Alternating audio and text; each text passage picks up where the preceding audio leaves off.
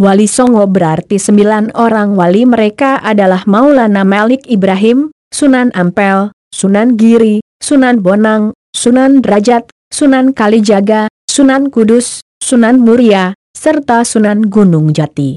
Mereka tidak hidup pada saat yang persis bersamaan. Namun satu sama lain mempunyai keterkaitan erat, bila tidak dalam ikatan darah juga dalam hubungan guru murid Maulana Malik Ibrahim yang tertua. Sunan Ampel anak Maulana Malik Ibrahim. Sunan Giri adalah keponakan Maulana Malik Ibrahim yang berarti juga sepupu Sunan Ampel. Sunan Bonang dan Sunan Derajat adalah anak Sunan Ampel. Sunan Kalijaga merupakan sahabat sekaligus murid Sunan Bonang. Sunan Muria anak Sunan Kalijaga. Sunan Kudus murid Sunan Kalijaga. Sunan Gunung Jati adalah sahabat para sunan lain, kecuali Maulana Malik Ibrahim yang lebih dahulu meninggal tinggal di pantai utara Jawa dari awal abad 15 hingga pertengahan abad 16, di tiga wilayah penting, yakni Surabaya Gresik Lamongan di Jawa Timur, Demak Kudus Muria di Jawa Tengah, serta Cirebon di Jawa Barat. Mereka adalah para intelektual yang menjadi pembaharu masyarakat pada masanya. Mereka mengenalkan berbagai bentuk peradaban baru, mulai dari kesehatan, bercocok tanam, niaga, kebudayaan dan kesenian, kemasyarakatan hingga pemerintahan. Pesantren Ampel Denta dan Giri adalah dua institusi pendidikan paling penting di masa itu. Dari Giri, peradaban Islam berkembang ke seluruh wilayah timur Nusantara. Sunan Giri dan Sunan Gunung Jati bukan hanya ulama, namun juga pemimpin pemerintahan. Sunan Giri, Bonang, Kalijaga, dan Kudus adalah kreator karya seni yang pengaruhnya masih terasa hingga sekarang. Sedangkan Sunan Muria adalah pendamping sejati kaum jelata. Era Wali Songo adalah era berakhirnya dominasi Hindu-Buddha dalam budaya Nusantara untuk digantikan dengan kebudayaan Islam. Mereka adalah simbol penyebaran Islam di Indonesia, khususnya di Jawa. Tentu banyak tokoh lain yang juga berperan. Namun peranan mereka yang sangat besar dalam mendirikan kerajaan Islam di Jawa, juga pengaruhnya terhadap kebudayaan masyarakat secara luas serta dakwah secara langsung, membuat sembilan wali ini lebih banyak disebut dibanding yang lain.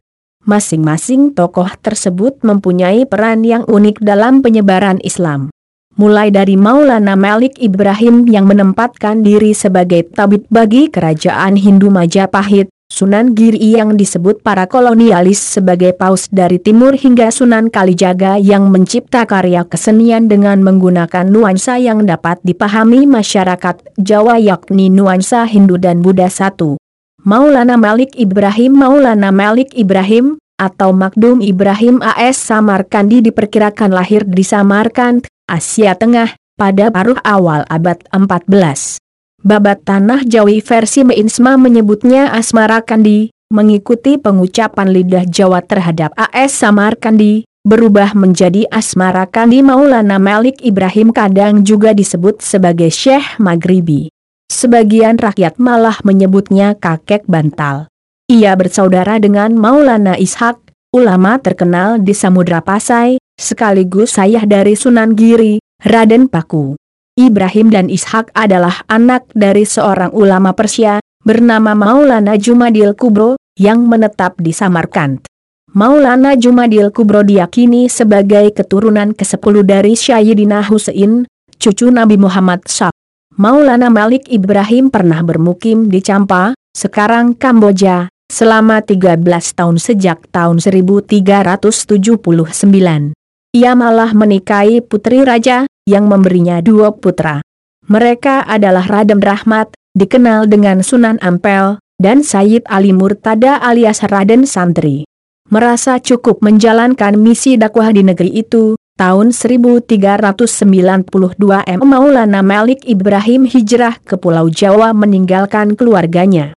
Beberapa versi menyatakan bahwa kedatangannya disertai beberapa orang. Daerah yang ditujunya pertama kali yakni Desa Sumbalo, daerah yang masih berada dalam wilayah kekuasaan Majapahit. Desa Sembalo sekarang adalah daerah Leran Kecamatan Manyar, 9 km utara kota Gresik. Aktivitas pertama yang dilakukannya ketika itu adalah berdagang dengan cara membuka warung. Warung itu menyediakan kebutuhan pokok dengan harga murah. Selain itu secara khusus Malik Ibrahim juga menyediakan diri untuk mengobati masyarakat secara gratis. Sebagai tabib, kabarnya, ia pernah diundang untuk mengobati istri raja yang berasal dari Campa. Besar kemungkinan permaisuri tersebut masih kerabat istrinya kakek bantal juga mengajarkan care-care baru bercocok tanam. Ia merangkul masyarakat bawah kasta yang disisihkan dalam Hindu. Maka sempurnalah misi pertamanya, yaitu mencari tempat di hati masyarakat sekitar yang ketika itu tengah dilanda krisis ekonomi dan perang saudara. Selesai membangun dan menata pondokan tempat belajar agama di Leran, tahun 1419 M. Maulana Malik Ibrahim wafat. Makamnya kini terdapat di Kampung Gapura, Gresik, Jawa Timur II. Sunan Ampelia putra tertua Maulana Malik Ibrahim. Menurut babat Tanah Jawi dan silsilah Sunan Kudus, di masa kecilnya ia dikenal dengan nama Raden Rahmat. Ia lahir di Campa pada 1401 Masehi. Nama Ampel sendiri diidentikan dengan nama tempat di mana ia lama bermukim. Di daerah Ampel atau Ampel Denta, wilayah yang kini menjadi bagian dari Surabaya, kota Wonokromo sekarang, beberapa versi menyatakan bahwa Sunan Ampel masuk ke Pulau Jawa pada tahun 1443 M bersama Sayyid Ali Murtado, Seng Adik. Tahun 1440, sebelum ke Jawa, mereka singgah dulu di Palembang. Setelah tiga tahun di Palembang, kemudian ia melabuh ke daerah Gresik. Dilanjutkan pergi ke Majapahit menemui bibinya, seorang putri dari Campa, bernama Dwarawati, yang dipersunting salah seorang Raja Majapahit beragama Hindu bergelar Prabu Sri Kertawijaya. Sunan Ampel menikah dengan putri seorang adipati di Tuban. Dari perkawinannya itu ia dikaruniai beberapa putra dan putri. Di antaranya yang menjadi penerusnya adalah Sunan Bonang dan Sunan Derajat. Ketika Kesultanan Demak, 25 km arah selatan kota Kudus, hendak didirikan, Sunan Ampel turut membidani lahirnya kerajaan Islam pertama di Jawa itu. Ia pula yang menunjuk muridnya Raden Patah, putra dari Prabu Brawijaya Veraja Majapahit, untuk menjadi Sultan Demak tahun 1475 M di Ampel Denta yang berawa-rawa, daerah yang dihadiahkan Raja Majapahit, ia membangun mengembangkan pondok pesantren. Mula-mula ia merangkul masyarakat sekitarnya. Pada pertengahan abad 15, pesantren tersebut menjadi sentra pendidikan yang sangat berpengaruh di wilayah Nusantara bahkan mancanegara. Di antara para santrinya adalah Sunan Giri dan Raden Patah. Para santri tersebut kemudian disebarnya untuk berdakwah ke berbagai pelosok Jawa dan Madura. Sunan Ampel menganut fikih mazhab Hanafi. Namun, pada para santrinya, ia hanya memberikan pengajaran sederhana yang menekankan pada penanaman akidah dan ibadah. Dialah yang mengenalkan istilah molimo, mohmain, mohngombe, mohmaling, mohmadat, mohmadon. Yakni seruan untuk tidak berjudi, tidak minum minuman keras, tidak mencuri, tidak menggunakan narkotik, dan tidak berzina, Sunan Ampel diperkirakan wafat pada tahun 1481 M di Demak dan dimakamkan di sebelah barat Masjid Ampel, Surabaya 3. Sunan Giri ia memiliki nama kecil Raden Paku, alias Muhammad Ainul Yakin. Sunan Giri lahir di Blambangan, kini Banyuwangi, pada 1442 M ada juga yang menyebutnya Jaka Samudra sebuah nama yang dikaitkan dengan masa kecilnya yang pernah dibuang oleh keluarga ibunya seorang putri Raja Belambangan bernama Dewi Sekardadu ke laut. Raden Paku kemudian dipungut anak oleh Nyai Semboja, babat Tanah Jawi versi Meinsma. Ayahnya adalah Maulana Ishak saudara sekandung Maulana Malik Ibrahim. Maulana Ishak berhasil mengislamkan istrinya, tapi gagal mengislamkan sang mertua. Oleh karena itulah ia meninggalkan keluarga istrinya berkelana hingga ke Samudra Pasai. Sunan Giri kecil menuntut ilmu di pesantren misalnya, Sunan Ampel, tempat di mana Raden Patah juga belajar. ia sempat berkelana ke Malaka dan Pasai. Setelah merasa cukup ilmu, ia membuka pesantren di daerah perbukitan desa Sidomukti, selatan Gresik. Dalam bahasa Jawa, bukit adalah giri. Maka ia dijuluki Sunan Giri. Pesantrennya tak hanya dipergunakan sebagai tempat pendidikan dalam arti sempit, namun juga sebagai pusat pengembangan masyarakat. Raja Majapahit konon karena khawatir Sunan Giri mencetuskan pemberontakan memberi keleluasaan padanya untuk mengatur pemerintahan. Maka pesantren itu pun berkembang menjadi salah satu pusat kekuasaan yang disebut Giri Kedaton. Sebagai pemimpin pemerintahan, Sunan Giri juga disebut sebagai Prabu Satmata. Giri Kedaton tumbuh menjadi pusat politik yang penting di Jawa, waktu itu. Ketika Raden patah melepaskan diri dari Majapahit, Sunan Giri malah bertindak sebagai penasihat dan panglima militer Kesultanan Demak. Hal tersebut tercatat dalam babat Demak. Selanjutnya, Demak tak lepas dari pengaruh Sunan Giri. Ia diakui juga sebagai mufti, pemimpin tertinggi keagamaan, setanah Jawa. Giri Kedaton bertahan hingga 200 tahun. Salah seorang penerusnya, Pangeran Singosari, dikenal sebagai tokoh paling gigih menentang kolusi Foch dan Amangkurat II pada abad 18. Para santri pesantren Giri juga dikenal sebagai penyebar Islam yang gigih ke berbagai pulau, seperti Bawaan, Kangean, Madura, Haruku, Ternate, hingga Nusa Tenggara. Penyebar Islam ke Sulawesi Selatan, Datuk Ribandang dan dua sahabatnya, adalah murid Sunan Giri yang berasal dari Minangkabau. Dalam keagamaan, ia dikenal karena pengetahuannya yang luas dalam ilmu fikih. Orang-orang pun menyebutnya sebagai Sultan Abdul Fakih. Ia juga pencipta karya seni yang luar biasa. Permainan anak seperti jelungan, jamuran, lir-ilir dan cublak sweng disebut sebagai kreasi Sunan Giri. Demikian pula gending asmara dana dan burcung lagi bernuansa Jawa namun syarat dengan ajaran Islam 4. Sunan Bonang ia anak Sunan Ampel, yang berarti juga cucu Maulana Malik Ibrahim. Nama kecilnya adalah Raden Makdum Ibrahim. Lahir diperkirakan 1465 M dari seorang perempuan bernama Nyi Ageng Manila, putri seorang adipati di Tuban Sunan Kudus banyak berguru pada Sunan Kalijaga. Kemudian ia berkelana ke berbagai daerah tandus di Jawa Tengah seperti Seragen, Simo hingga Gunung Kidul. Care berdakwahnya pun meniru pendekatan Sunan Kalijaga, sangat toleran pada budaya setempat. Care penyampaiannya bahkan lebih halus. Itu sebabnya para wali yang kesulitan mencari pendakwah ke Kudus yang mayoritas masyarakatnya pemeluk teguh menunjuknya. Care Sunan Kudus mendekati masyarakat Kudus adalah dengan memanfaatkan simbol-simbol Hindu dan Buddha. Hal itu terlihat dari arsitektur Masjid Kudus. Bentuk menara, gerbang dan pancuran padasan wudhu yang melambangkan delapan jalan Buddha. Sebuah wujud kompromi yang dilakukan Sunan Kudus. Suatu waktu, ia memancing masyarakat untuk pergi ke masjid mendengarkan tabliknya. Untuk itu, ia sengaja menambatkan sapinya yang diberi nama Kebo Gumarang di halaman masjid. Orang-orang Hindu yang mengagungkan sapi, menjadi simpati apalagi setelah mereka mendengar penjelasan Sunan Kudus tentang surat Al-Baqarah yang berarti sapi betina. Sampai sekarang, sebagian masyarakat tradisional Kudus masih menolak untuk menyembelih sapi. Sunan Kudus juga menggubah cerita-cerita ketauhidan. Kisah tersebut disusunnya secara berseri, sehingga masyarakat tertarik untuk mengikuti kelanjutannya sebuah pendekatan yang tampaknya mengadopsi cerita seribu satu malam dari masa kekhalifahan Abbasiyah. Dengan begitulah Sunan Kudus mengikat masyarakatnya. Bukan hanya berdakwah seperti itu yang dilakukan Sunan Kudus. Sebagaimana ayahnya, ia juga pernah menjadi panglima perang Kesultanan Demak.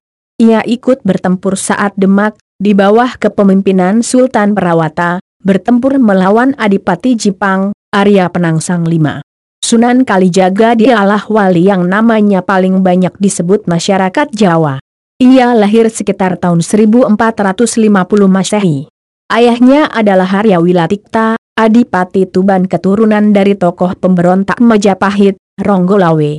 Masa itu, Arya Wilatikta diperkirakan telah menganut Islam nama kecil Sunan Kalijaga adalah Raden Sed. Ia juga memiliki sejumlah nama panggilan seperti Lokajaya, Syekh Malaya, Pangeran Tuban atau Raden Abdurrahman terdapat beragam versi menyangkut asal-usul nama Kalijaga yang disandangnya. Masyarakat Cirebon berpendapat bahwa nama itu berasal dari Dusun Kalijaga di Cirebon.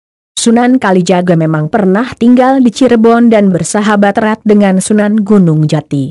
Kalangan Jawa mengaitkannya dengan kesukaan wali ini untuk berendam, kungkum, di sungai, kali, atau jaga kali.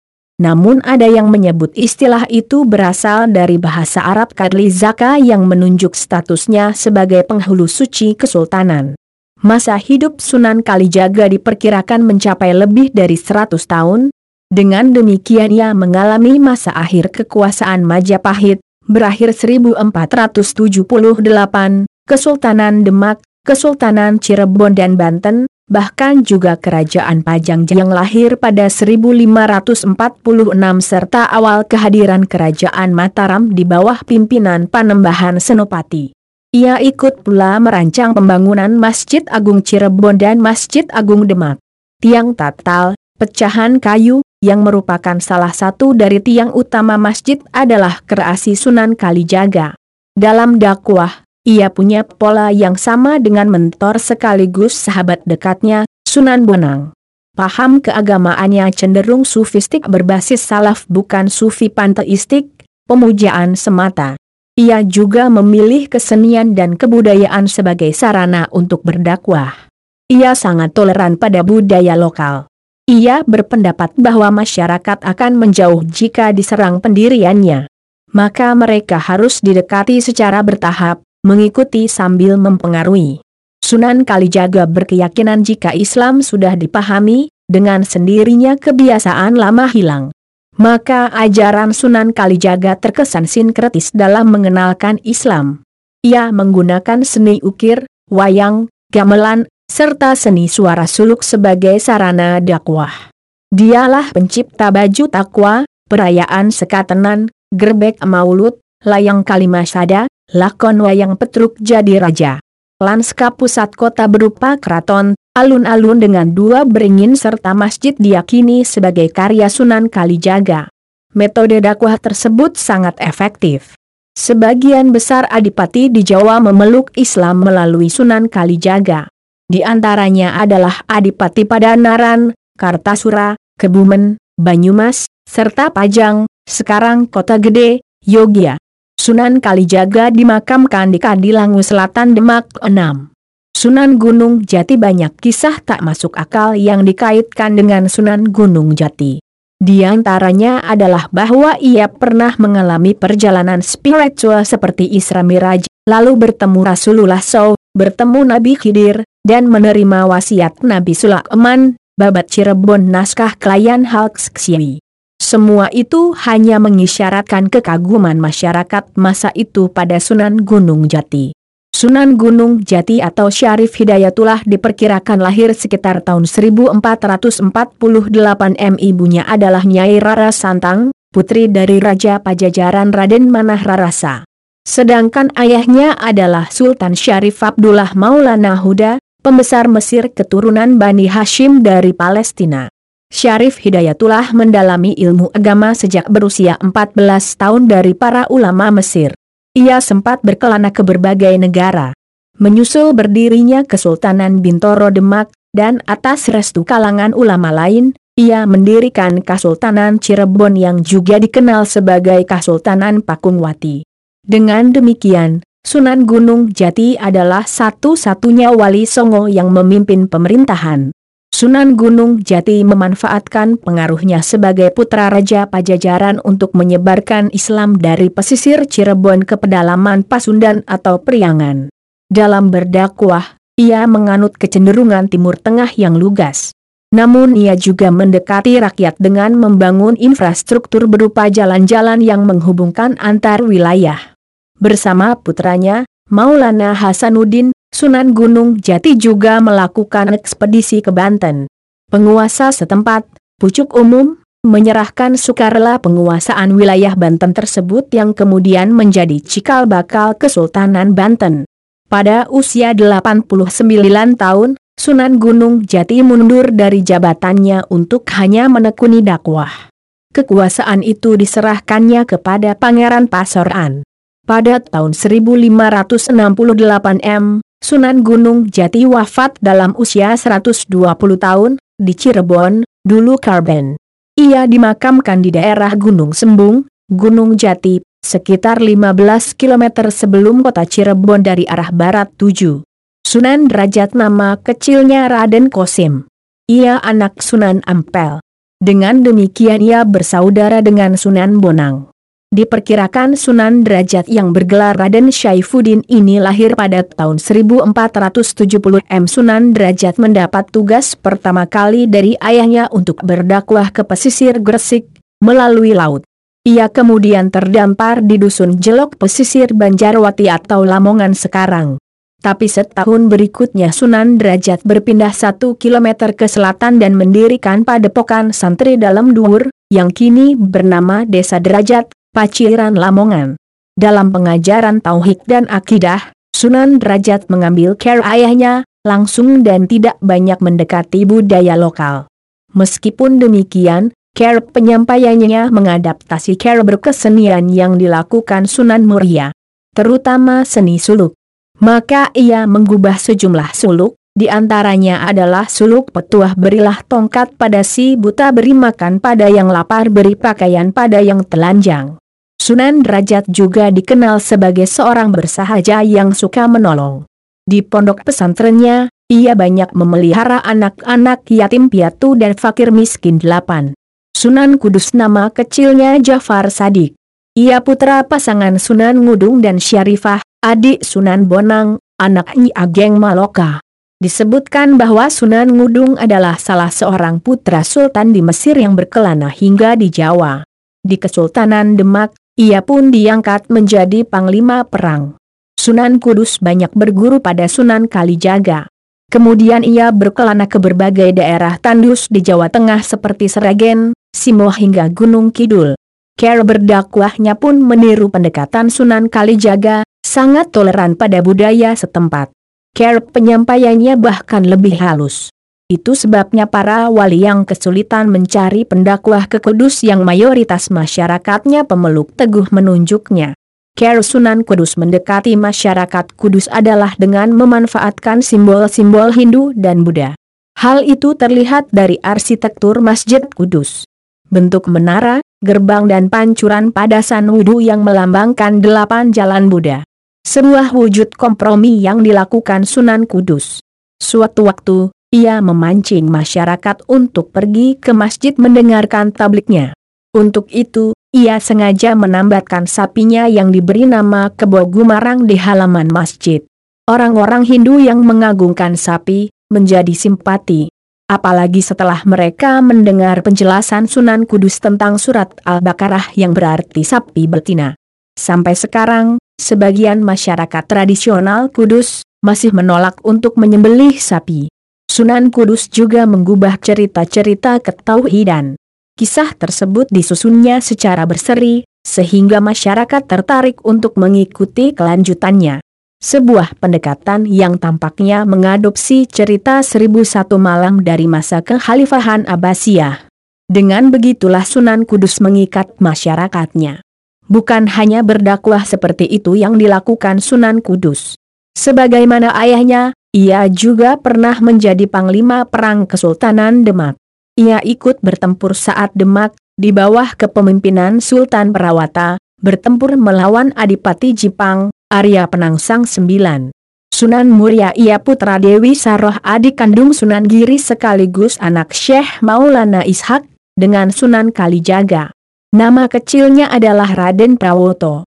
Nama Muria diambil dari tempat tinggal terakhirnya di lereng Gunung Muya, 18 km ke utara kota Kudus gaya berdakwahnya banyak mengambil care ayahnya, Sunan Kalijaga.